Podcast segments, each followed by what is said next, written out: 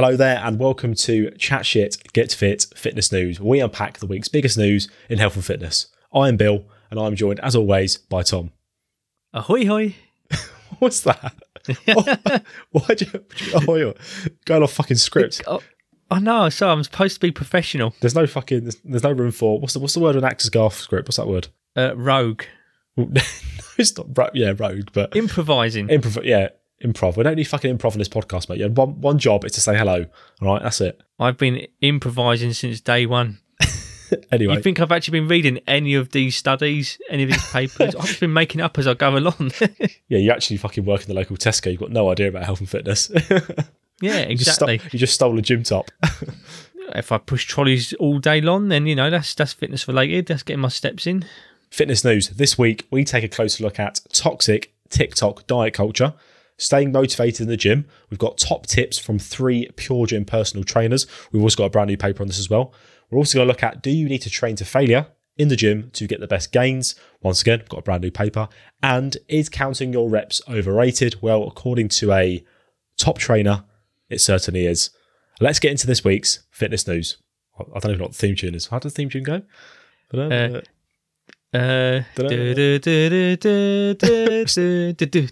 Fuck's sake. Do, do, do, do, do.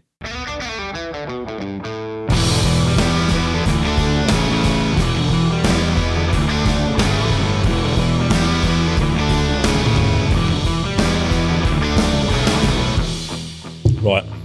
Yeah, Big Sip got me in, in the dead ground cup. Christ. Right. Are you doing your podcast on top of a piano or something? That's the second time I've heard that noise. A piano. what do you mean on top? Yeah. Of, what do you mean on top of a piano? D- d- do it again. Pick your tumbler up and plop it down. Yeah, that, that is a very acoustic desk. Does it sound like a piano? yeah, it does. Okay, guys, we'll go on to the first piece of news this week. Toxic TikTok diet culture. Now, if you've not heard of TikTok, I'd be very surprised. Basically, it's a short form video sharing app um, with the core audience, which is important to note, being 25 and under. And paedophiles. I bet- I don't. I can't really confirm or deny that. Uh, so we'll move on. we'll move. We haven't got a paper for that. Um, but basically, TikTok suffers the same problems as most social media, as a lot of you out there know, in that information can spread like fucking wildfire, regardless if it is good or bad data. But we've got here then, Tom. We found an article, we found some studies. Some researchers have gone into this and they've actually looked at a thousand TikTok videos and under the 10 most popular health, fitness, and nutrition hashtags, they chose the 100 most watched in each hashtag. And what they did basically, they went through all this analysis, went through it all to kind of come to some conclusions about the state of health and fitness being shared on TikTok. Uh, we're going to dive into our thoughts on this because there is a lot of, I suppose, personal thoughts, I'd say, that you can have on this topic.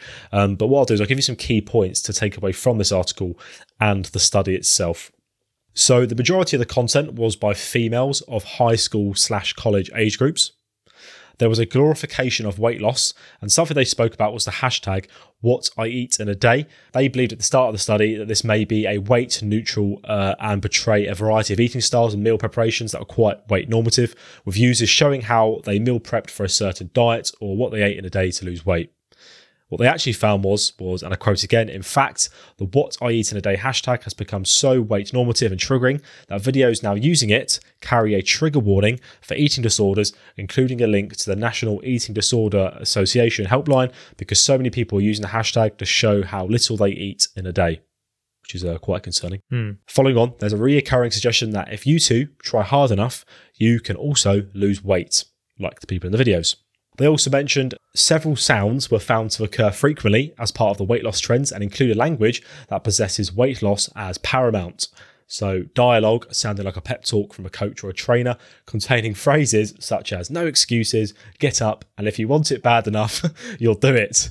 Um, basically, that implies that deciding not to pursue weight loss or being able to lose weight is a personal motivation failure. And I've seen some of these before. If you see my one of my recent videos on my YouTube channel, uh, the Train Farmer one, I actually found a video just like this where some guy shouted at me, telling me that I wasn't working hard enough. It was very uh, intimidating. um, moving on to some more key points from this study and article. Although some may argue that viewing weight transformation videos is motivating, Jabelli et al. found that adolescents in larger bodies reported that viewing successful weight loss videos felt unmotivating and discouraging when weight loss was portrayed as very easy, as is often on social media. Among food content was instructional videos of users showing how to make healthy versions of junk foods, assigning good or bad labels to food brings emotion and morality to eating. This is something me and Thomas spoke about quite a few times in the past. These emotions are internalized as we eat, and eating the food deemed bad by diet culture's standards may lead to negative perceptions of self after consumption. Moralizing food can cause hyper awareness about food choices and foster beliefs that certain food should be avoided because they will cause weight gain or poor health. And this can lead to development of eating disorders such as orthorexia nervosa, an eating disorder defined as the obsession with correct eating and a fixation on food's role in our physical health. Couple more points here, guys. We're going to break it down. Of all the videos coded under the hashtag nutrition, 47% provided some sort of nutrition advice. However, only 1.4% of this content was made by a registered dietitian. Um, and then, even we know just because they are a registered dietitian doesn't mean that their content is necessarily legit. It could still be fucking shit. But the fact that it was only 1.4% is worrying. Uh, they then go on to say health professionals should recognize that their young adult clients may be gathering nutrition information on TikTok and that much of it is not evidence based. fucking hell, wow, we. Whoa. Jesus Christ. Right. Try fitting that into a TikTok video. Well, I think you only get 60 seconds in it. No, no, TikTok, you can have fucking loads now. You can have like 10 minutes. Really? Jesus. I ain't got time for that. Either way, the point is that is fucking carnage, isn't it? There's a Yeah. lot to unpack there. Um, and what we'll do is we'll go through some of the stuff. So I think the first thing we want to speak about really is the the lack of professionals on there because I think that's a big point that we see a lot on Instagram where you and me normally are on social media is that Yeah. unfortunately it's there tends to be misinformation given by people who are not experts or people who are not what's the word educated correctly in certain fields of nutrition tends to fly really well because it's normally it's normally made in a way that's like super polished or very entertaining or very eye-catching. People watch it the algorithm gets excited and the algorithm starts spitting it out to all these other people. The problem is is then this mis- misinformation is getting fired out. The right information is then getting sent out but because it's not as fucking wild it's not as fucking wacky not as many people are seeing it I mean, social media is like a hellscape when it comes to misinformation in the first place. But for whatever reason, TikTok seems to be that, but ramped on steroids. Like it Yeah. is like the worst of the worst. Um, yeah, I have no idea why that actually is, but um, for the limited amount of time I spent on TikTok, it was enough for me to say, yeah, look, this this isn't for me. This app, it's just awful. I mean, I, th- I thought Instagram was bad, you know, but TikTok is, yeah, I, I, its, its its algorithm is like the Skynet of misinformation. It's funny that because it's funny that you said about like uh, how papers kind of went into like nutrition in particular, because it wasn't that long ago. Like I've read an article myself, uh, way before we decided to actually do this particular episode, where they was talking about the Mediterranean diet, and uh, it might even possibly be what you kind of alluded to here. But it turns out like the vast majority of like information given in the hashtag for Mediterranean diet wasn't even properly explaining what the Mediterranean diet was or it was actually mislabeling what the diet actually contained within it.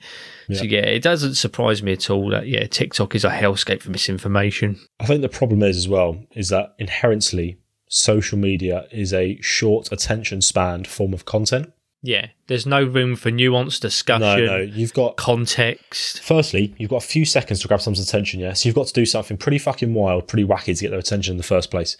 Once you've then got that attention, you've then got what, 60 seconds? I think the uh, don't quote me on this, but there's like a thing saying that people's attention lasts about seven seconds before you need something needs to change, either visually, you know, audio, whatever. Like something needs to change somehow in that seven sec after seven seconds to keep their attention. Otherwise, people are more likely to just switch off and zone out.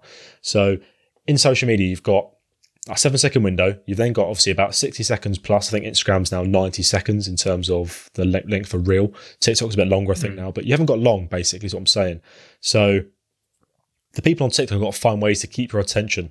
And Yeah. unfortunately, there's no con- people don't like context. People don't like you you say it depends or oh, it depends on this context. They want this is bad food, this is healthy food, this is good food. Turn this junk food into a healthy option.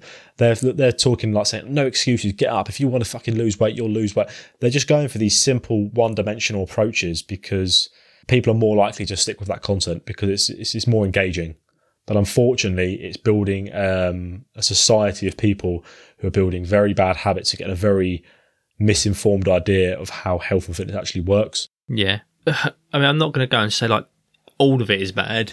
I mean, there are some, Some gems good, in the rough. I mean, uh, there, I'm probably going to mispronounce his last name, but there's Aaron Kubaldi. Um, Hmm. I've, prob- I've definitely mispronounced that. he's the chiropractor guy. Yeah, Uh, yeah. He's pretty good on TikTok, so he's very good at actually condensing a big chunk of information, simplifying it, and making it digestible in like yeah, 60 seconds. There's also there's that doctor as well, actually from the UK. Uh, there's actually uh, Doctor Idz. Yeah, he's class. And what I like brilliant. about him actually is he actually he actually makes videos of people responding to him Yeah, yeah. on TikTok, actually, which kind of backs up our point about how misinformed people on TikTok are. Some of the people like uh, trying to call him out and then completely misrepresenting the evidence and clearly showing their biases is yeah, it's absolutely astounding. makes me laugh, mate, because I'm not trying to appeal to an authority, but he's a fucking doctor and he's obviously very clued up on the topics. And these people are like just little fucking low level nutritionists, if that, and they're trying to come at him because they've read some. Not even nutritionists in yeah, some yeah, cases. so, and they're just they've read like an article on it or they've listened to a podcast. one of them was just some random ped head. like yeah, fucking hell, mate. Like I actually had my um on my one of my videos. I, I did a video where I've obviously reacted to some TikTok stuff, and he was one of the ones I reacted to. And it was funny because on his one, he basically started the video by saying, "Oh, if you drink this fucking tea infused with lemon, you'll cure cancer or some bollocks like that." And then he basically finished by saying, "If you believed anything I've just said, follow me for more actual actual Ah. information." See, that's smart 'cause that's using clickbait to your clickbait. advantage. Yeah, to advantage. Yeah. Yeah. like he knew people like, what? What? I can have lemon infused tea and I can beat cancer. What? And then he basically shoots him down and goes, "Yeah, don't fucking listen to that." Yeah. Yeah. Unless, unless unless someone has only listened to the first 10 seconds Oh, yeah. and gone, I've heard everything I need to hear here. can imagine I can skip the rest of the video. You can imagine yeah. pausing it and going, Mom, Mum, Yeah. get the fucking Mum, lemons get out. the tea. Get the tea. Dad, you get the tea. Mum, you get the fucking lemons. We're going to cure cancer. Yeah. they, they've not given us any instructions though, so you, uh, just get the enema kit in case. Yeah, just start fucking rifling fucking lemons up your dad's arsehole. Yeah. oh, Bent over What the an bed. evening. what an evening, yeah. Fucking hell. Use a tea for lube. Oh. yeah. Oh, that sounds like my mate Sam's evening with his dad. We're going to have to cut that and send it to him. People won't get that reference. That's an- This is an ongoing joke. Um, Listen, what people do with their families is their business, if it is considered legal. I hope so. listens to this. Yeah. Oh, my God. Um, anyway, right. Find him on LinkedIn. Moving back onto some of Dad these too, points. probably. What do you reckon you'll find his dad under? Adult performer. oh God, Sam! I really hope you listen to this podcast. He won't. That's why I'm saying it. we'll give out his address in the show notes. Mate, when we get to the point where we're fucking massive, it's going to get to the point where people are actually going to find this guy on LinkedIn. They're going to find me on LinkedIn, and they're going to find him on Is he the LinkedIn, and they're going to be like this poor bloke. Right. Oh, mouth hurts Right, again. moving Fuck's sake. Right. on. Anyway, back to TikTok. A couple of other points I want to focus on this uh, article, Tom, is that the use of language a little bit. Okay, so they said there was a lot of sounds on the videos that were, were quite frequently occurring in the fact of like super Yeah, motivational stuff. Yeah, like no excuses, get up. David. Goggins, uh, the Jordan Peterson voiceover. There's two wolves inside of you. All right, simmer down. I get it. Like some people do respond well to this, but then obviously there was some data that looked at adolescents and it found that large bodies reported viewing these successful weight loss videos is actually discouraging because a lot of it, as we said, shows it really easy. That if you see like a, for example, a 60 second transformation video where they'll show them what they used to look like and what they are now. There's no nuance there. There's no context. There's no sort of showing you their journey, really. They've not shown you how they've challenged it, their current situation, what barriers they've had to face, because you're going to face very different barriers. So when you see something like, oh, how have they done it so easy? Like, oh my God, you've just seen a 60 second video. It can be quite discouraging. Yeah, And I think the people who make this content don't realize that, that you might think you're being motivational by saying, oh, if you want it, you know, you'll get it, blah, blah, blah. blah. This is me. I did it in six months. I'm a fucking trooper. But you might be talking to someone who lives a very different life to you and has a lot of different barriers.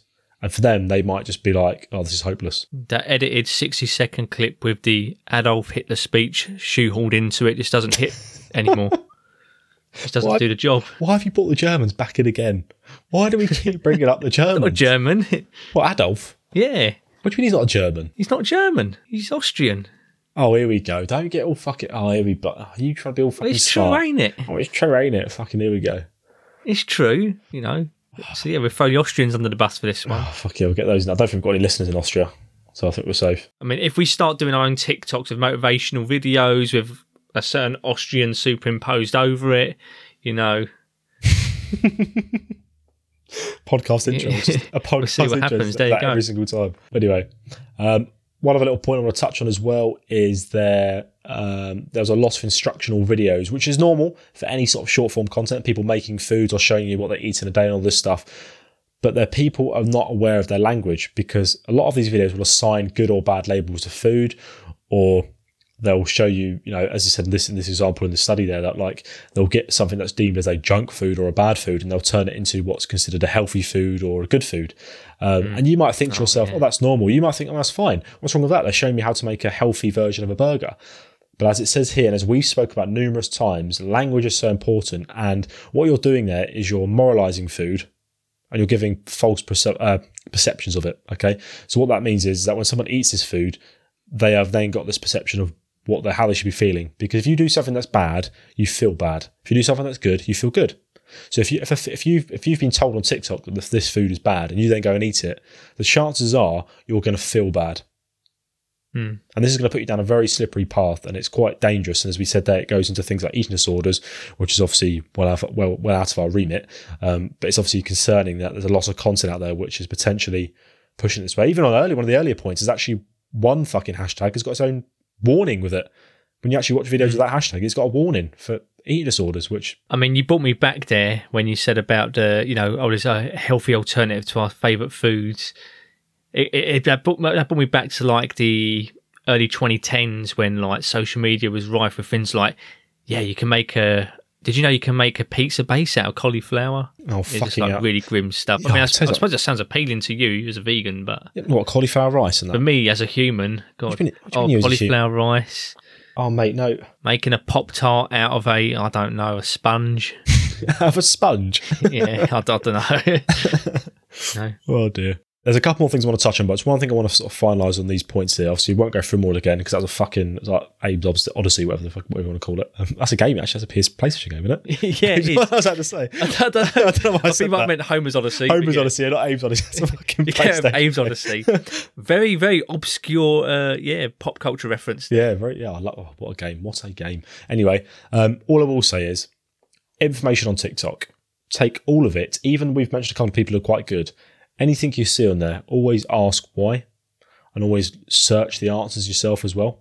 Like, never just take any of this verbatim. You have to remember. They are there to get your attention. These TikTokers, okay, a lot of them, they just want to grab your attention in seconds. They, a lot of them will do it anyway. They've all got invested interest. They will do it in any way possible. So just be mindful of that and be careful not to take all of it verbatim. Hmm. All right. What are you smiling about? No, sorry, I'm just preparing myself for the next uh, topic. Oh god, oh god. You, Yeah. you'll find out. Right, okay. Anyway, um, further to this, this article was actually on the Daily Mail, guys. Um, and fucking hell, if you know the Daily Mail, Whew. the comment section is golden. So a lot of it was basically saying, oh, you know, at least they're promoting promoting health. Everyone's fat these days. You know, it's good that people are out there, to, TikToks are out there telling people to lose weight, etc. But fucking hell, one of the top ones, Tom. Listen to this. I'll quote it now. I just started the carnivore diet a month ago. I've never in my life felt better physically. I've lost 20 pounds of fat and I've gained three pounds of muscle. You need to find what's right for your body. Don't like capitals, it's big. Mm-hmm. They really emphasize Cheers, that. mate. Everybody is different. I know my body doesn't tolerate. Sorry, I can't say. It. Tolerate. I know, I know, I'm just laughing because it's ridiculous. I know my body doesn't tolerate carbs well, so I decided to completely cut them out, and it worked. But it might not be for someone else. Just experiment around with different food groups and see what fits you best. Don't listen to someone else with a genetic, with a different genetic makeup and body type tell you what to eat. Oh, it's all so tiresome, isn't it? It is also tiresome. These are the sort of Yeah. stuff you see in the comments of these things, and I just don't know what to say at this point. I've just, I've got to the point now where I just go, cool, you you do you. yeah, you do. you. Nice. Yeah, if you want to, Enjoy yourself. if you want to be on the carnivore diet, even though all the evidence points against it, Yeah. you do you. It's got to a point where like people like this, like it's a waste of effort trying to like combat or help so them. Just likes, let them It got do what so they want. many likes. It's depressing, isn't it? It is depressing because it's not just a one-off comment anymore. It's got a whole bunch of other people that have looked at this and have, have taken actual steps to go. Do you know what? I agree with this so much. I'm actually going to give it a digital like. As I've said here in the notes, social media equals misinformation thrives while evidence based dies. Oh, very nice. And that, that is that pretty much sums up. I mean, obviously there are cases where you know things do well, but if you look at social media now and you look at some of the big, you know, some of the best content producers in terms of evidence based stuff and like really good information, their followings, their platforms are much much smaller than someone spreading bollocks. For example, we can look at someone like functional memeology. You know, functional memeology. Whatever his name is. I Is that his do. name? Yeah. But it's not his real name. That's, No, obviously, that's, that's- we've had him on the yeah, podcast. His had him- we page is cool. Yeah, Alexis, we've had him on the podcast. Um, yeah. But his content, brilliant. Constantly combating stuff, really funny, really good, great stuff. He's not got his following's massive, but it's not like huge compared to someone like the Liver King. He has got fucking shitloads of followers. Most of the stuff he says is complete and utter bollocks. And he's constantly fucking spinning shit. However, his But following this is is massive. part of the problem as well. Is that people that follow him don't necessarily actually believe what he's saying. They just it's like watching a car crash. They just want to see what he does next. Yeah, but this is the problem though, because they're feeding the algorithm. They're feeding the algorithm, which is made more people are pushing towards, and there's going to be a margin of people who look at that and take it as gospel. by now, I think the vast majority of us, hopefully, please God, understands that a follow count doesn't dictate the worth of someone's message. Hmm. You know, just because someone has so many followers doesn't give them authority. However, that's wishful thinking. Because it, does it, it directly it gives them it gives them gives them authority. Yeah. Because one, it gives them authority, but even if even if it doesn't automatically give them authority, it gives them a bigger platform for things to be shared. And then you're just dealing with like a big tidal wave of bullshit. Mhm. It's hard to hold it back because so many people, it, the, the algorithm changes, Yeah. the, the the amount of shares, the amount of likes. It's constantly feeding the algorithm, which then means that it gets publicized more. And the problem is as well is that these big followings they tend to build quite toxic fan bases, sort of like Oh god, yeah. like extremely powerful, really vocal fan bases, which means that if you do go in and try and combat some of the misinformation, or you maybe leave a comment or something. I mean, me and Tom don't do this anymore because it's fucking futile. You know, it's futile. But um, you'll notice if someone puts a little comment in there, they just get absolutely bombarded with the toxicity of the fan Oh base. yeah, it's absolute vitriol. yeah, it's, it's carnage. So it's just you get to a point where you just can't win. Like it's, it's the, whole, the old adage, isn't it? Numbers win. Like numbers, you know, it's a numbers game, isn't it? If you've got Yeah. fucking more numbers behind you, the chances are you're going to be victorious.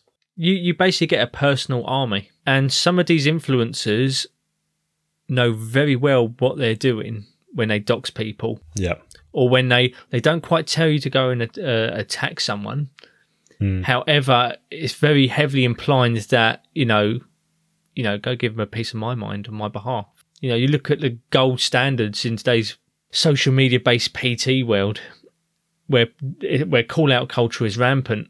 And it's like okay i understand you need to call out bullshit create discussion create debate. But when you're just doing things out of complete bad faith Hmm. and you're just creating it's exactly that bad faith. And you're sending people to go and attack these others you know even if they are for the shit okay. I, it's, at this point i'd rather just ignore it yeah. I think know, and just put out my own information instead I think that's the key, isn't it? I've tried to do this myself. Actually, just focus on putting out what I think is the right thing to do, the right content, and just Yeah. ignoring anything else. Even if I, even if I see something that's like that's so wrong, or if someone even even when people say stuff to me now, Tom, like in person, if I hear someone say something which I think is a bit bollocks, I just haven't really got the like. There's just no need. I just can't be bothered to have this dialogue with them. I work in a gym where one trainer believes you shouldn't let your knees go over your toes when squatting. Mm. Another one believes in fucking lemon juice burns fat. Mm. You know, uh, just, I'd I'd be there all day arguing. Yeah, that's the but problem. I just. I just I haven't got the energy. Fucked. I haven't got the energy and the time. I'd rather just focus on my clients and anyone else that decides to come up and ask for my help. We do this podcast, don't we? We share the information on the podcast. If people listen to it, they can. If they don't, they don't. End of discussion. yeah, exactly. really, Take it or leave it. Yeah, exactly that. Exactly that. At the end of the day, the more you try and debate some of these people, it doesn't become a debate. Hmm. It just becomes a defensive mechanism where they feel like you're attacking them personally. Yeah. Which, to be fair, some of these, as I said, social media people do actually do. yeah. They take it to a personal level. So then straight away, there's no good faith in the argument being had, and uh, yeah, it just becomes a personal mudslinging battle from there. yeah.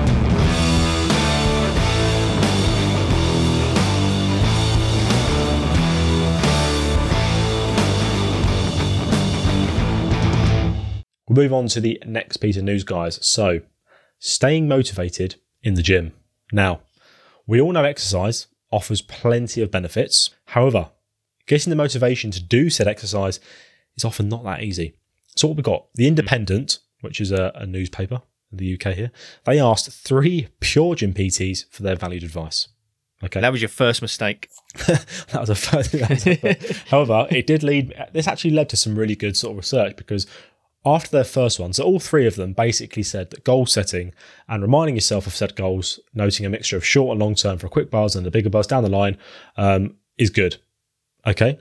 Um, what this actually led me down was to actually go find a brand new paper on this, which then led me down this whole rabbit hole of creating goals and goal hierarchies, which we're going to go into because that's really interesting. Basically, we'll go back to the thing they initially said. They initially said you should make goals. Okay, great. One of them went on to add, good idea is to make a plan for the week ahead. So something visually you can see to keep you accountable. Okay, great. and then this last point, put inspirational quotes somewhere like your mirror to look at every day. This Oh yeah, David Goggins. Here we go. this, this alone can give you that little person. Adolf Hitler. Here we go. Adolf. Just a picture of Adolf. Yeah, just just a picture of Adolf being like, "Oh, do it for the Führer," Do it for the Führer. or, or, you, or you could be, or you could be a communist. Do You, reckon, you, do you you could that have was a thing Stein back in the day? wall. Do you reckon that was it? Instead of obviously we say do it for the gram, do you reckon they used to say do it for the Führer? I, I mean, there surely were people saying, "I'm going to do this for the Führer." Oh. Whether it was in like a gym-based environment, I don't know. I'm scared to Google it, to be honest with you. Jesus Christ. Yeah, I don't. I, I think we need to move on before we make too many jokes. Right. Anyway, um, basically, yeah. I mean, that made me laugh a bit. The inspirational quotes thing. Uh, fucking hell, yeah. Mate. Might work for some people. Pfft, Fuck knows. Anyway, we'll go on to some actual data and some actual real good advice. Now, this stuff might sound a bit mental, um, but as I do say, I think I'm going to say later on. I'll, I'll say it now as well. Uh, There is going to be a video snippet of this section about goals because there's a lot of stuff you can take away from this. Stuff you can, Goggins. stuff you can apply. Good. No, it's not going to be David Goggins. Just me giving you a motivational speech for the next 20 minutes. Basically, jokes aside, we've got a 2022 paper on this the performance and psychological effects of goal setting in sport, a systematic review, and meta analysis. So, the key points before we go into the detail on this is not just as simple as setting out a smart goal, which is something that's um, very common in you know, not even the PT world, but just in general. Smart. So you know when you said about the uh, the free pure gym PTs, they pretty much all said about goal setting, short term, Yeah, yeah, long term. yeah. You could tell that they've just memorised their level three PT because like smart goals. Yeah, smart goals. Yeah, I'm surprised they didn't fucking actually mention that in the article. They didn't just bang out what smart was. Yeah, that literally is that is actually part of your PT level three if you're not aware. Yeah. So basically, this review suggests that setting a variety of short and long term, which fair enough, the PTs did mention, that are process orientated, approach orientated, and self uh, referenced is conducive to optimizing performance and psychological outcomes. A thoughtfully constructed, interconnected goal hierarchy involving superordinate, intermediate, and subordinate goals can be a valuable tool for goal organization optimization. So, broadly speaking, guys, goals do work. Um, that is basically a takeaway from this paper, which I think most people would accept. Goals are useful, they do work. Um, however, when we look Yeah. at the details of this paper, a few things you might want to take away here. Um, I was going to say get your notepads and pens out, but fully aware most people drive when they listen to podcasts, so please don't do that on the M25. There's enough disturbances as it is from people banging on about oil. What you can do instead is just turn your dash cam around to face you and talk your notes into it. So, I, mean, I don't think you have to do that. I think, I think I'm pretty sure the microphone is omnidirectional, Tom. I think you could just speak. I don't think you've got to like turn it around to face you. I think you could just They'll do hand signs then. I don't know. just talk. I think it'll work. Um, anyway, key points of this paper. Process goals appear to outperform all other goal types. So that's compared to performance, outcome, mastery, and ego. And this is in terms of sport, task, performance outcomes. So obviously that's that specific. You can't take it in uh, all contexts. Short-term goals outperformed long-term goals, while a combination of short-term and long-term goals led to a similar but slightly larger effect size than short-term goals alone. Okay, so mm, a combination basically was most effective. Positive effects were observed for both specific and non specific goals, although the effect size for non specific goal was bigger. Goal setting led to a relatively larger effect size for novices, so those who are inexperienced, compared to those who are more experienced. Um, there are, of course, contexts we'd have to explore, so don't take all of that for gospel. For example, one I've got down here was what would be the outcome of a novice doing a long term goal versus an experienced subject doing a short term goal? Would it even itself out? Would it be okay, or would it be you know more effective? Blah blah blah. There's a lot of context we can go into, which we haven't already got. What it highlights though is the importance of goals and getting results, which then can lead to greater motivation. Okay, that's obviously the whole point this article was about increasing motivation to go to the gym. Um, now you notice there was a combination of things that could work there. So what we've got to do is we've got to try and navigate this fucking mental combination and be like, okay, what can we do to make all of this work? And this is what leads to a goal hierarchy. So, Tom, everyone listening, buckle the fucking. We're about to get fucking biblical when it comes to setting goals. Okay, Take a breath in. Okay, guys, hope you're ready. Hope you've either turned your dash cams round or you've got a pen and paper to hand. It's going to be a smart goal, isn't it? I'm just going to give people a smart goal. I'm going to gloss it in a goal hierarchy. It was actually a smart. Right. Okay. So. Right. Okay. So in life, guys, we've normally got loads of goals, haven't we? We've got professional goals, we've got romantic goals, we've got physical goals, we've got mental goals. However, what is often taught to us in a corporate setting, in a gym setting, in a personal setting is smart. Okay. So Tom, what is smart? Give us a give us a recap. Oh God, what is it? It's specific. Yeah. Um. Oh fucking hell, I can't remember off the top of my head. Right, let me Me- Google this, and you can make it look like I remembered straight away. Smart goals. You actually Google it, mate. I'm going to do you dirty. So yeah, here we go.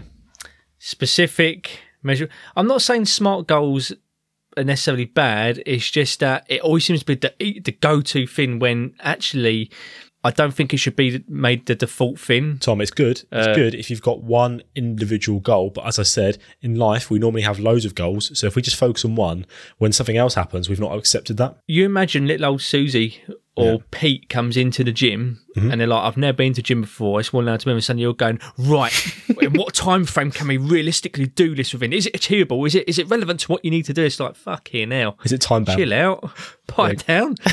so yeah, specific, measurable, achievable, relevant, and time. So you know, smart goals basically yes, specific. What, what do you specifically want, Pete? Hmm. Tell me, Peter. I know you've just said you just want to come to the gym, Peter, but you've got to give me a fucking specific goal, Pete. Yeah. What do you want to do? Do you want to squat? Do you want to dead? Tell me, Pete. Tell me. Be specific, Pete. I cannot operate as a level three PT.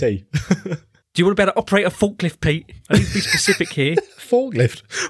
Yeah, What I don't know. Yeah, we're specific. We're trying to be specific here, Bill. Yeah. Yeah. I do smart Right. goal here, stop taking the piss out of Pete and his forklift goals.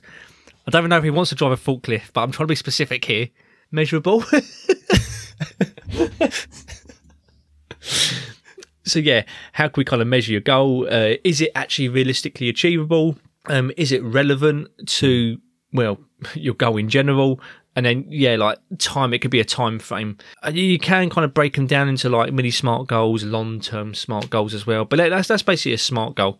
It's basically just breaking down what you want to do, why you want to kind of do it. Is it actually relevant to what you need to do? And yeah, like can it realistically be achieved in the time available hmm. or what you've given? Forget all that shit because I'm going to give you fucking gold standard and setting goals, guys. Okay, so a better approach that will take into account everything you've got going on in your life, not just the gym. Because yeah, smart will work if you let's say you want to do squat, whatever. Yeah, you could apply a smart goal, but this is going to account for your entire life. Okay, so approach would be a goal hierarchy. So it involves a superordinate, an intermediate, and a subordinate goal. So stay with me, guys. We'll go through an example. I've got one here. So as described by Hockley et al. or Hockley, how do you pronounce that, Tom? Looks German. Hocka locka docka lock. I don't know. Hockalocka soccer duck. Yeah, that that's the one. Yeah, right. So that guy et al. Um, he said a goal hierarchy is essentially a web of multiple goals with three different levels. So I'm going to go for an example here, guys. Superordinate is big picture stuff. So in example, as proposed, uh, as proposed by Big H et al., as we call him, um, there's a little graph here I've got. Obviously, you won't be able to see this, but I can. Um, a superordinate goal at the very top of that would be something like ideal self. So by ideal self, what that means is what do you want to be? Who do you want to be in terms of all those things like, you know, romantically, professionally, physically, mentally? Below that as well, they've put be healthy. Of course, you want to be healthy in all these areas in life. Most people, if you've got a positive outlook on life, you want to be healthy in terms of your romance, your work, your um, gym, whatever, all that stuff.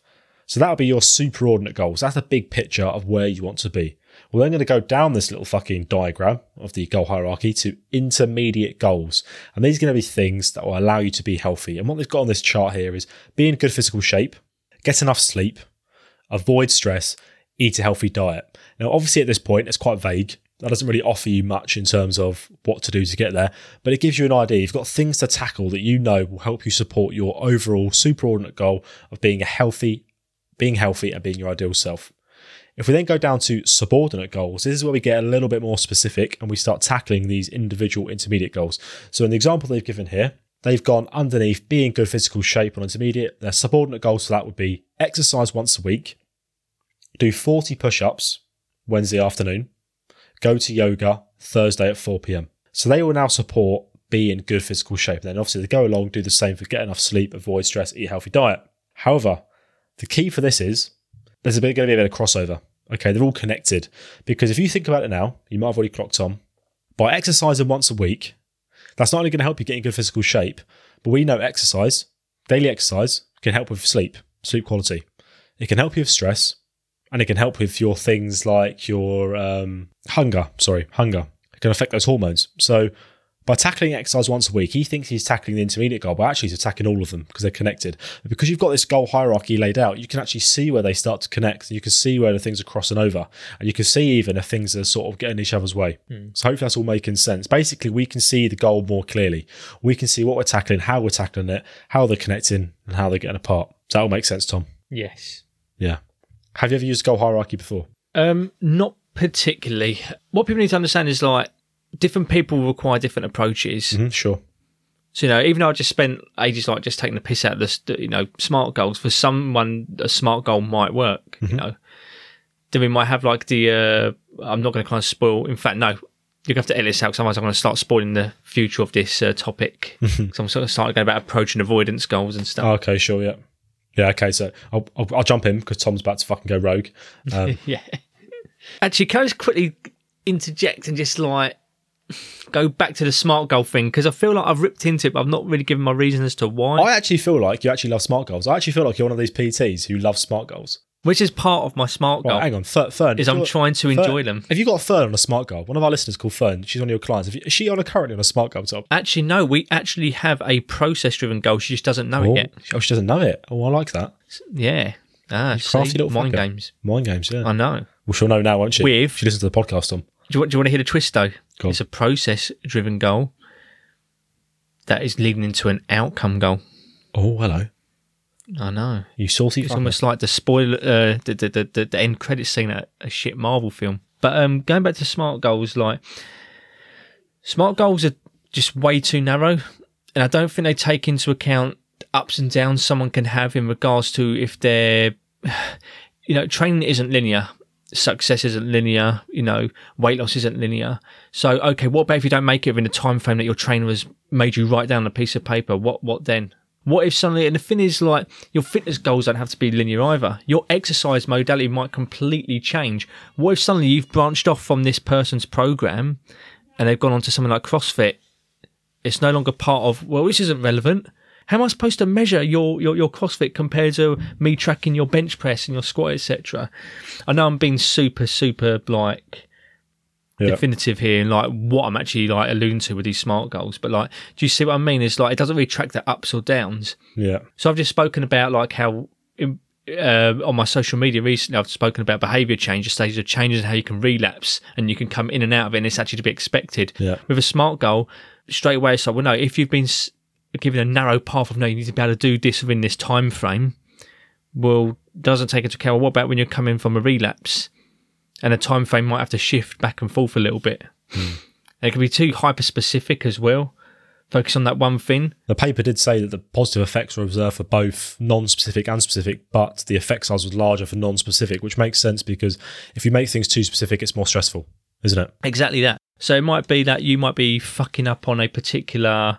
Let's say that the trainers somehow wiggled them into, oh yeah, we want you to be able to do this amount of weight in this amount of time for this particular exercise. Okay, what if they're not quite making that weight, but they're making progress in other places? They're actually going to the gym more. They're actually enjoying the gym, even if the weight isn't going up on the bar, etc. Once again, I know I'm being super like uh, specific with what I'm talking about. Oh, it's part of the smart goal actually, you know. But um, do you see what I mean? It could be too narrow of a focus Yeah. and too much of a focus on progress having to be linear. And th- th- this is why this hierarchy system tends to be quite effective for those who take the time doing it because it isn't linear at all. It's fucking, if you look at the web of stuff, it can be quite chaotic in a way, but it's not because Yeah. it's just allowing you to live life how life's supposed to be lived in chaos essentially because there's loads of stuff going on. But there are all different models you can kind of use to mm-hmm. kind of motivate people Yeah. or get them to reach a long term goal, etc., or stick to a mm. Idea or a program. Yeah. You know, I mean, sports psychology, like there's this whole thing about how you can use different approaches for certain people depending on what is going on in their current life, Yeah, or sure. what their actual goal is, or where they currently are, and how you can chop and change it as it goes along. maybe they need a hyper focused approach because their mind's all over the place. They need something that's going to just keep them focused on one thing for the next six months, as opposed to a hierarchy of carnage when their mind is already carnage. So I Like whether an athlete is in season or out of season, and the, the, the, the process can, can change mm-hmm. depending on the season. Like it's complicated subject, but it's Yeah. really cool to look into. If you are filling out a goal though, regardless if it's this hierarchy system or whatever other system we've been talking about, I think we all agree that you should focus on approach goals versus avoidance goals. Now, the easy example I can give you this would be nutritionally. So, if I say if one of my goals is to, you know I want to have a healthier diet, whatever you whatever you want to call it, if I decide okay, my approach my approach goal would be I'm going to eat one more portion of fruit and veg every day this week. Okay, that'd be my approach goal. That'd be an approach goal. I'm trying to approach something to get me to healthy nutrition. An avoidance goal would be I am going to stop eating carbohydrates every day this week, or I'm going to cut out sugar for the next two weeks. That is an avoidance goal because you're avoiding things. This tends to be the least effective when it comes to goals because you're cutting things out and you're essentially creating the common thing of the big red button. Everyone knows about the big red button. You want to push it. So if you start trying to avoid things like sugar or carbs, whatever, anything in nutrition or anything in life, it becomes that big red button. So naturally, you're going to want to do it, and it makes it very harder to maintain that goal. Where if you do an approach goal, giving yourself something to do, so to eat more fruit and veg, I want to go for a walk every evening this week or something like that, you're more likely to adhere to it, and you're more likely to be successful. And that's something we're finding not only not only I found anecdotally, but also from the data that seems to be the most effective. And I think you'd probably agree, Tom, wouldn't you? Yeah, for sure. Joe, what? There was actually a paper on this a couple of years ago. It was actually to do with New Year's resolutions. Yeah. Okay. So with New Year's resolutions, like some out. people had like, uh, yeah, exactly. Like, oh, I'm going to stop smoking, Yeah. or I'm going to stop sticking my dick in a neighbour's car exhaust pipe, stuff like that. Jesus Christ. yeah. And there was like approach things. So like, I'm going to start walking, or I'm going to join the gym, or I'm going to start eating more fruit. Yeah. uh, all various things. So yeah, that's, those are good examples actually. Yeah, so avoidance would be I'm going to stop doing a particular thing. Approach would be actually I'm going to start taking up a certain thing, and um, I mean, it's quite a significant difference as well in success. Like uh, the first thing that surprised. By the way, this is me going off the top of my head with the numbers. So if I do fudge them, then whatever. The funny thing is, I actually have this paper printed out on my desk somewhere, but it's in a big stack of other research papers. God, you're so fucking. There's no old, way I'm going to be able to So find old, this mate. right now. Jesus Christ. But the thing that did surprise me the most was that actually, like, uh, quite a significant amount of people actually stuck to their New Year's resolutions Mm. after the new year for quite a significant amount of time. So I thought, actually, that's quite cool, actually, because usually you just assume, well, it's going to drop off in it, it's New Year's resolution. But they did find, like, um, people that had, like, approach uh, based goals, 10% more likely to stick with them, hmm. to have more success with it. And the thing is, like, you can actually let's take a look at weight loss as a goal, right? With weight loss, the first thing is with most trainers is the idea that well, we need to take away things from you. We need to take your calories away Yeah, from cut you. calories. Yeah. We need to stop you from eating this. We need to stop you from doing this. We need to stop you from, you know, consuming, you know, Greggs. I don't know.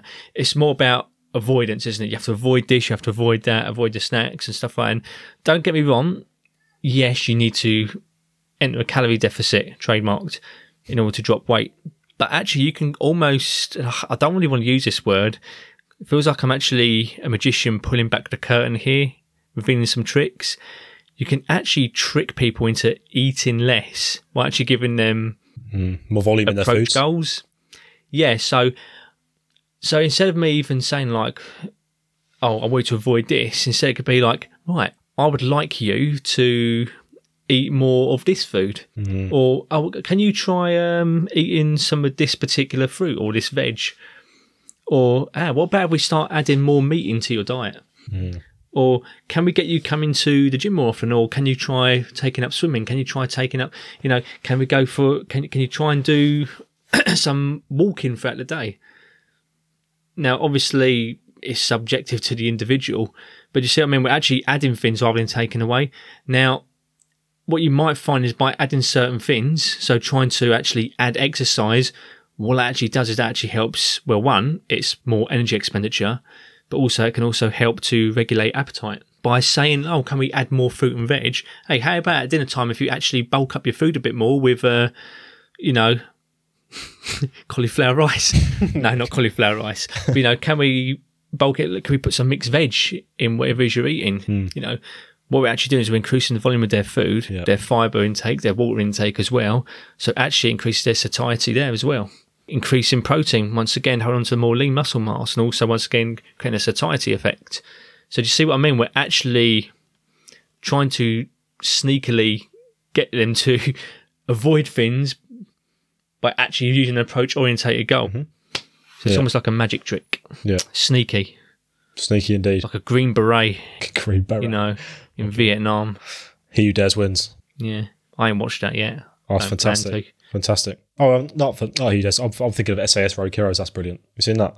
No, that's what I meant. I auditioned for it and they wouldn't have me in. You auditioned for it as what? Yeah. As an actor, as an extra. An extra to do Yeah. what? Well, I probably shouldn't have lied to them. I, I told them I was on the balcony. I was on the balcony.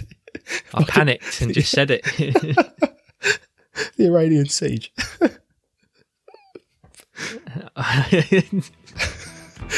Oh. Right. Move on to the next piece of news. Right. Anyway. Okay.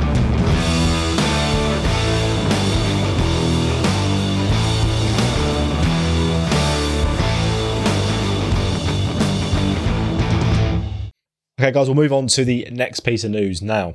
Do you need to train to failure in the gym to get the best gains? Now, we've got a brand new paper on this. Now, I've actually done a video on this, which we'll be releasing on the Thursday of the week of this podcast release on the Train Proper YouTube channel. Uh, but we are going to go into it here on the podcast because it is quite an important one because there is often a, an assumption that is said by people, uh, somebody see online as well, is that training to failure will elicit the most gains in terms of muscle hypertrophy. And people will sometimes say that if you're worried about not training hard enough or you're worried about not making gains, just go to failure. We've had papers on this before, but this is another paper that's come out on this topic. Um, and as we know, when data is replicated in some way, that's actually a really good thing. Because if, if, if data keeps varying, it makes it very hard to draw a solid conclusion. Although we are still struggling to draw a conclusion on this, there is still um, replication being said. So, Tom, take it away, mate. What has this brand new paper shown us in the world of going to failure? well, first, I think it's important to state that this was actually a meta-analysis. So this, Yeah, big. you know, this this included various studies. It wasn't just one paper. Actually, I should probably start this by saying that, like, we've actually spoken about this before about how you don't actually have to train to complete failure. Um, there has been evidence on this, but the evidence I've seen has mostly been in regards to the outcome of strength. So, you know, can you can you make strength games, you know, without actually training to failure? But this was in particular with hypertrophy. Um, so this has been like a bit of a yeah back and forth discussion for a long time now. As you said, you know, we've got certain. Um, bear me one second, mate. That video. Yeah, mate. Doesn't want to go to bed. Because you can a quality podcast being made, that's why. Fucking hell, microphone just went up my arse. What? Tom just has to go and um, be a dad for a few minutes. Welcome back. right, I have no idea where I was. We've seen people online said about going to failure. Yeah, so basically, um, a common argument here is that oh, in order to progress, mus- progress muscle growth, hypertrophy, is you have to take your sets to failure. And yeah, this new paper sheds light on that and actually shows that's not quite the case. So what I'm going to do is I'm actually going to go completely back to front here and I'm just going to read the conclusion straight away. And that was that basically, actually, com- you don't have to go to complete failure, but it's probably a good idea to go close to failure. The problem with this uh, this wording is that what do we mean by failure? Because it's quite subjective. To some people, failure might be actual momentary failure, which is where you you're doing your exercise and you cannot complete a single rep, or you might find actually you fail your very last rep. So that's what I mean by fail. You could not do one more. You couldn't finish the very last rep you was doing. Other people might be they finish their set, they actually managed to finish the last rep, but they go, actually, I probably can't do any more. Mm-hmm. So that's actually, you know, pretty much okay. It's failure, but was it failure because they didn't actually go to, you know, not be able to complete an extra rep? And then there's yeah, moving towards failure, which is actually leaving a couple of reps left in the tank on purpose. And they did find that like um overall there wasn't any major benefit to train to failure compared to not train to failure. So yeah, going back to that about how like uh, there's different definitions for failure. What I do like about its meta analysis is that they actually just took on three different forms of failure and just added the whole lot into the inclusion of the study. So yeah, they had people who did actually train to actual failure where they couldn't complete a single rep more, to some people who yeah stopped a shy away from actual true failure, to some people that left a couple of reps in the tank. Um, another thing I like about this study actually is that talks about velocity, mm. and this is something that's been creeping up into uh, the literature a lot more, and that is so basically the speed of the movement itself. And I think like all of us can kind of relate to this that have like trained with weights where it's like we know when we're kind of reaching our threshold because the bar simply starts slowing down or any kind of movement. It, it could be a machine, you know, it could be a lat pull down. But, you know, we start off with the first couple of reps and it's all going at the same speed. And then when we think shit, it's getting quite tough, the movement starts to slow down, particularly like, like the concentric movement. Mm. So with a squat, when you start coming back up, it was like, okay, it was taking me like two, three seconds to get back up before. Now it feels like shit. This is like take me five seconds to get out of this squat here. This is horrendous. You know, so that's what I mean by velocity loss. The study does go on to show that like it's probably a good idea to train until you get like a moderate amount of velocity loss. It's very hard for me to say explain what that is. Yes, and for some some people as well, it's like it's not that extreme like it depends on the movement as well. Some movements it'll be more obvious than others. Some movements your velocity loss will be minimal because it'll just be a point of where the reps just don't tend to slow down, and then you get to the point where you're fucked, and then you just you just stop. Um, yeah. Some some movements will slow down massively, um, so it's very difficult to sort of be. I mean, um, you can actually. I mean, these are quite quite popular now, but obviously apps, it's only if you've got money to throw away. But there's apps. There's actually a velocity tracker you can actually attach mm. to a barbell as well. Yep. So, uh, funny enough, I've actually seen someone that in their own personal programming. So see how some people might have like an RPE cutoff hmm. where they're like, okay, I'm going to stop this uh, set that I'm doing when I hit a particular RPE. Actually, the person I saw was actually using like a velocity tracker to say, actually, I'm going to stop this set when it says on my phone, which I've got in front of me, that my velocity drops to a certain amount, and that's when I'm going to stop the set, hmm. which I thought was actually quite yeah, that was kind of cool to implement that. But obviously, if you've got the money and the technology did, to do see, so, did you see actual numbers though, Tom? It wasn't like it's all that sounds quite good, but I think most people wouldn't really mm, wouldn't take no. advantage of that fully because on the paper actually said they found that a 25% loss in velocity provided similar gains to a higher velocity loss.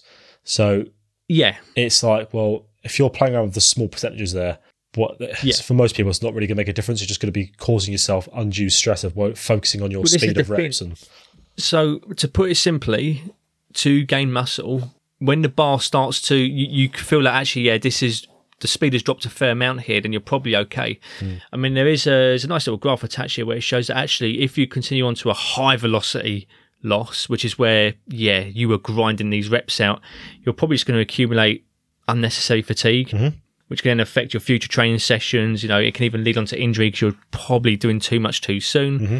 Um, saying that though, like the practical applications in this paper, which uh, yeah, I fully agree with, is that it's not necessarily saying that you should never train to failure. There's still a time to train to failure. And this is the thing as well, as I think too many people get defensive when you say you don't have to train to failure we're not saying you should never train to failure, it's just that you don't have to. No. I mean, um, training to failure can be a good way to kind of see your progress. If you're doing something like an AMRAP, I use AMRAP sometimes to mm. figure out, well, actually, is this person actually getting stronger? Well, if you, they can produce three more reps to actual failure compared to what they could have done a couple of months back, then yeah, they've actually got stronger. Mm. And uh, it even goes on to say, like, look, there's no reason why you can't if for the sake of hypertrophy, if you're training a little bit shy away from failure for your first couple of sets, and on your very last set, if you want to just bank it and say fuck it, very last set, I'll go to mm. failure, then that's yep. probably okay as well. It does go on to say as well, like certain exercises like isolation and, and accessory exercises, uh, single joint movements. You know, yeah, you could probably take those to failure, which is what I've been kind of doing for the past couple of years anyway. Yes, most people do, don't they? Yeah, because you've got to think, like, if you look at it logically as well, if you take a bicep curl to failure, you're normally okay. But if you listen, if you're listening now, have you've ever done a deadlift before. If you take a deadlift to fucking failure at a heavy it's weight, high toll on the central nervous yeah, system. exactly. there's something they talk about in this paper called uh, neural fatigue, I think, or something like that, basically. Yeah, when you're fucked. Yeah, when you're fucked. It's basically layman's terms when you're fucked. So Yeah. the problem we have with that is, is if let's say you're going to go into the gym and you're going to do five sets of deadlift at 80% until failure. The problem is you might be saying, oh, I'm going to failure each time. I'm going to get the massive gains. The problem is you're probably not actually going to true failure on set three, four, and five because after two sets, you're so fucked with that neural fatigue that you're actually not you're not being limited by your ability to deadlift. You're being limited by your, your actual fatigue levels. So you're actually so fucked overall. Is like your body's fucked that you can't actually lift anymore, even though really you should be able to do more reps if you were doing it more. If you if you went a little bit away from failure, you probably could have hit more reps out. There's a lot of context where going to failure could be you know applicable. But as Tom said, probably looking at isolation exercises. Maybe if you're a high level athlete who's at a plateau, maybe that's another opportunity to try and break through that ceiling. Hmm. Or as Tom said, if it's the final set of your exercise or if your muscle group, go to failure then. Because you've already banked all your other sets. the key thing is it's not an either or. Like there's no, Yeah. it's not a definitive. You must go to failure or you must not go to failure, depending on this context. It, it depends on you as an individual where you are at your Yeah. training stage and what you are actually doing. That's the Yeah, key. what the goal is. yeah, what the goal is for sure. Yeah, Time and place. I think the key takeaway really for that guys is to build muscle hypertrophy. Train your muscles with sufficient volume. So we're looking at ten to twenty sets per week per muscle group Yeah. making sure you go close to failure on each set. We're looking at one to three reps Yeah. in reserve. So you finish your set, or I could probably do one more rep, or I could do two, or maybe three. If you could do more than that, probably you got more in a tank there. Or if you feel like you fucked, you can't do anymore, Yeah. you've gone too much. Um, and then just make sure your recovery is on point. Okay, guys, this next piece of news is actually kind of linked to that last one. It's a little bit different, but there are some points that go crossover. And that is, is counting reps overrated? Now, it sounds mad, doesn't it? So, this links to our last study, and it's that Men's Health, which is a quite well known fitness magazine uh, out there in the world, they looked at Jeff Cavaliere's recent video, Also known as Athlean-X. Athlean-X, yep, that's his commonly known. Stop counting your reps and start making them count. Fucking very Jeff, uh, Jeff, very Gog, David Goggins esque. Um, now, Yeah.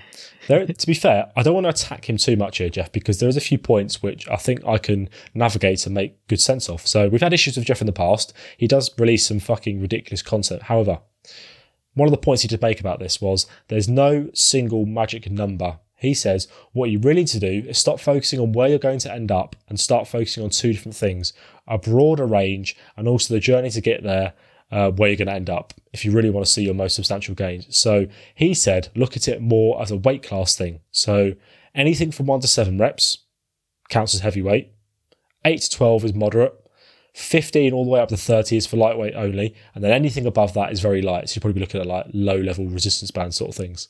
I'll be honest, he did waffle a lot in this video and chat, chat a lot of shit. Did you see the video, Tom? He did go on a little bit. He was saying, don't count your reps. Then he was showing us all these fucking reps on his magic whiteboard and Bearing in mind he is the king of clickbait. yeah, it was it was fucking carnage. But there are some interesting points which, if you listen to these bits, will link back to what we just spoke about on the going to failure stuff. So he adds, if I were to focus on the heavy category, so that one to seven range, I'm not necessarily focusing on failure. I don't have to take a squat to failure, and many times we don't. You're try you're just trying to drive high levels of tension through the weights you would normally use to perform the exercises, and that in itself is a driver of hypertrophy. It becomes more imperative that you reach failure as you get higher and higher up, especially as you go into the 20s, because we don't have adequate levels of tension. We have to have higher levels of effort and intensity in pushing ourselves to failure here. So you would probably do the isolation exercises at those higher reps as opposed to the compound exercises at the lower reps. Yeah, there were some nuggets in there. I mean, the first thing that did come to my mind was looking at this article of, well, the absolute state of journalism in general, because like this uh, this author of this article literally did fucking nothing Yeah, except did nothing, copy and yeah. paste the script and pass it off as article. Yeah. What's it? I don't mention. I- I'll just mention his first name instead of his whole name in case you know he gets sued. But you know, Phil. You know, Phil. Phil the author. Phil the journalist. He you know, the video It's going to be my big it. article. Literally, I think like there's a single sentence that is of his content. own making, and then they've just like yeah. Pa- passed it off as their own article. It was It's like, brilliant. what the fuck? Yeah. They've literally copied Jeff's video. What, all they've done is just dictated from the video, like Yeah. word for word, like what he talks about. Um, I mean, I think like there, there are some nuggets to be taken from. So look, elephant in the room. I'm not a big fan at all of uh, Jeff Cavaliere or his Athlean brand. I think he's a bullshitter most vast majority of the time. I think it's just been simplified to say like, look, reps do matter, but I do understand that some people could be too focused on like, oh, I need to just get to ten, The destination. twelve.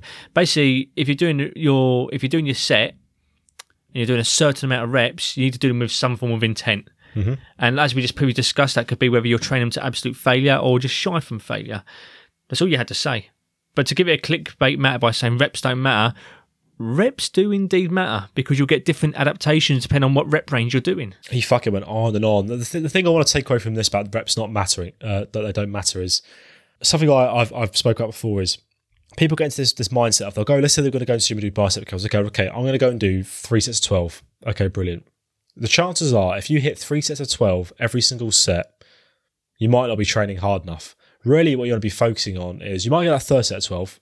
The second set, you might only hit ten. The third one, you might only hit eight because you are then hitting them two, well, one to three reps in reserve. Hmm. So the idea is, I think what Jeff's trying to say is that don't focus on that end point of like, okay, you want to get to seven reps, 10 reps, 15 reps. Think about what you're doing to get there. So you're going through the motions, you, you, you know, you're lifting, whatever. How are you feeling after each of these lifts? That mind, because people talk about, I that mind fucking muscle connection stuff think about what you're doing and then when you get to a point of like let's say rep seven you go actually i'm thinking now i'm actually probably two reps away from failing here i should probably stop whereas if you're Yeah. thinking i've got to get to 12 you end up getting sloppy so you start having technical breakdown which is important when it comes to hypertrophy if you're having technical breakdown on something like a bent over row and you turn it into a as we spoke about before an inverted bench press if you start doing things like this because you want to hit rep 12 because that's what the program says you're actually not doing anything. You're just potentially causing yourself more harm because you're pushing past that failure point by doing all sorts of stuff, which means you could be doing too much too soon. So instead of thinking, oh, I've got to get to this number, be more mindful of how you're getting there and be like, okay, that number's not too important. I'm, I'm working in this rep range as opposed to one Yeah. fixed number. By having that super fixed number, you might just get to that number. You you could go one of two ways, actually. It could be too easy. Well, it could be too easy. You could get to that. You could be like eight reps away from actual failure, but you've done your twelve. And you've dumped your weights and you walked off. Yeah, or you might be, yeah. You, you. What about if you only get to? What if it says on your program, right, three sets of twelve, but you only manage to get to ten with a selected weight? Hmm. What? What then? Uh, one thing that I do with um, one of my current clients for his accessory exercises, I've actually given him a, a rep range. So I've actually done, said to him, like, I've given him like a particular weight, which I know he can kind of uh, handle, and I've said, right, basically you're going to get anywhere from eight to fifteen reps. I don't care if in that time you get only eleven, or you actually get to fifteen, or Jesus Christ, you only manage to get I don't know an odd number. You only get to do a set of nine. Hmm. As long as you get within eight to fifteen reps, and it's a difficulty where it's like an RPE of eight or nine, I'm I'm happy with that. So actually, when I go through his program, it'll look like just random numbers. So I'll be like, okay, fifteen. This one was like thirteen, another thirteen. Oh, and the very last set, obviously because it was getting tougher, it's now like a ten. But that's fine. I've not just said yeah, three sets of fifteen. It's actually no. Let's can we get from eight to fifteen? I want us to work within this rep range. Get close to failure. That way, exactly. If you manage to get to 15 reps and you know you could have done loads more because you didn't hit your RPE level, go up in weight. Mm-hmm.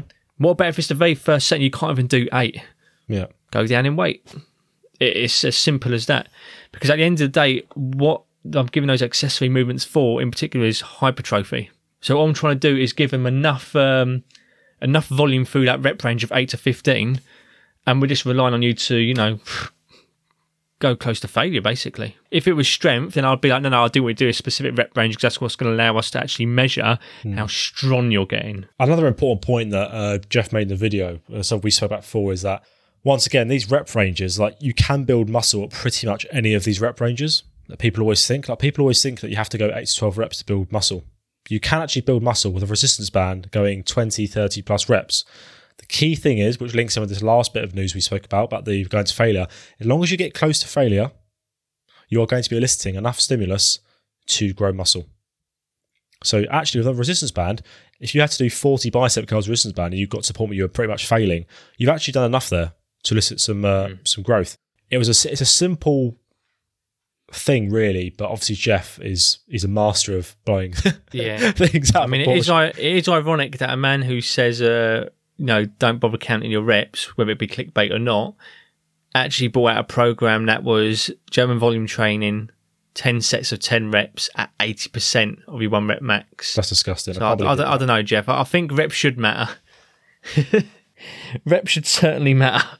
Guys, that has been episode two of the fitness news. If you've got any questions on any of that, because there's a lot going on there, get in touch. We are on Instagram.